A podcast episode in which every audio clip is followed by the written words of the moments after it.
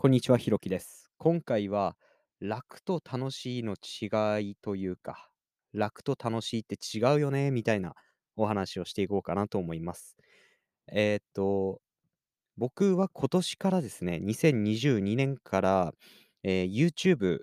をだらだら見るというのを全くやめようと、えーそういう決断をしまして、決意をしまして、えーっと、なんとかね、無事続けられているわけなんですが、うんと、すごく、あの、毎日充実して充実した時間っていうのが増えたような、あの、感覚がありまして、すごくいい感じなんですね。で、えっと、なんていうのかな、自分でコントロールできる時間が増える増えるっていうことは、幸せにつながるえーわけなんですよ。なんか、突然、何の話だっていうことなんですが、うんと、僕がね、えー最近心理学の本とかを結構読んでいるんですけども、えっと、セルフコントロールの感覚っていうのは、すごく人間の幸福感に重要な要素らしくて、えー例えば、お年寄りを観察した研究というか、お年寄りを対象にした研究では、えー観葉植物をお年寄りのお部屋に置いて、お年寄りの病室ですね。病院にいるお年寄りの病室に観葉植物を置いて、片側のグループには、えー毎週水曜日に水やりをしてくださいねというか、ああ、違ったな。毎週水曜日に、えー職員が水やりをしますので、あなたは何もしないでくださいと言って、えーもう片方には、えあなたがこの観葉植物に適切なタイミングで水をあげて育ててあげてくださいと、えー完全に裁量まで渡したグループ。えーその2つで幸福感を調べたら、もちろんね、観葉植物を完全に、えーコントロールできるグループの方が幸福感が高かった上に、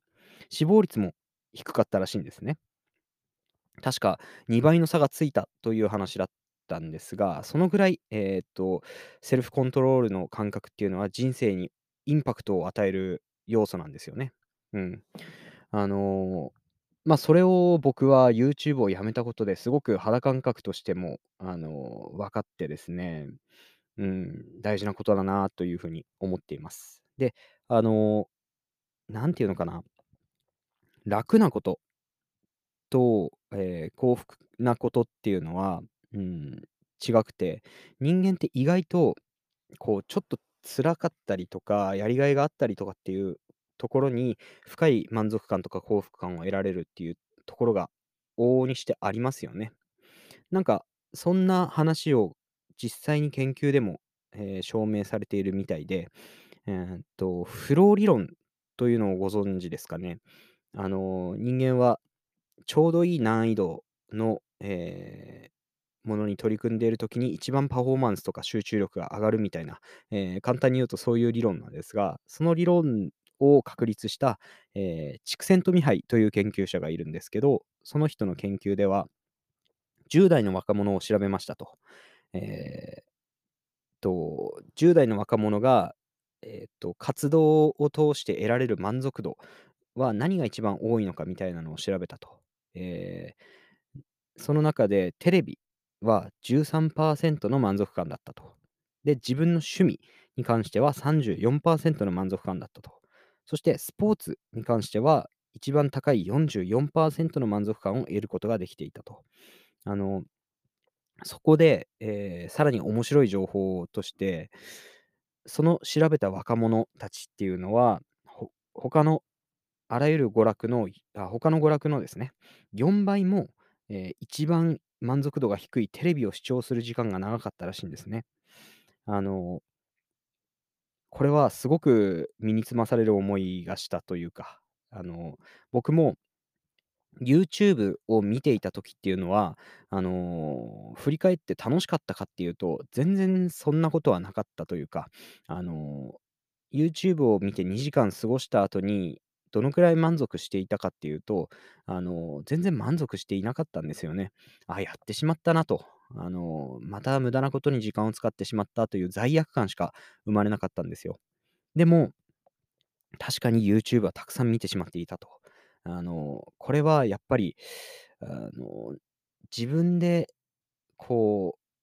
人生を操る自覚操るというか、人生をコントロールしていくぞという気概を持って日々生活していないと、あの、なんていうのかな、人間は自然に一番最適な幸福を追い求めるようにはできていないわけなんですね。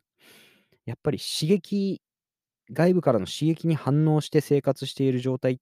に陥ってしまいがちなんですよね。だから、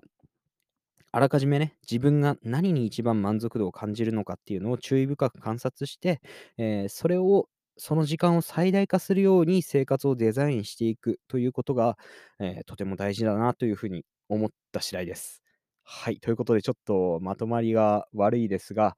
えー今日は楽なことイコール幸せにつながりませんよと、えーそういうお話でした。あのー皆さんもね、自分の生活の中でたくさんやっているけど、意外と満足度の少ない、えー行動っていうのは結構あると思うんですね、探せば。テレビを見るとかも、その代表でしょうね。うん。なので、そういう時間が多いなと思った人というか、えー毎日なんか楽しくないとか、充実感がないなとか、なんか張り合いのない生活を送ってしまっているなみたいな人は、えーっと、そこら辺を意識して生活をデザインし直すといいのかもしれません。ということで、えー今回は以上です。ありがとうございました。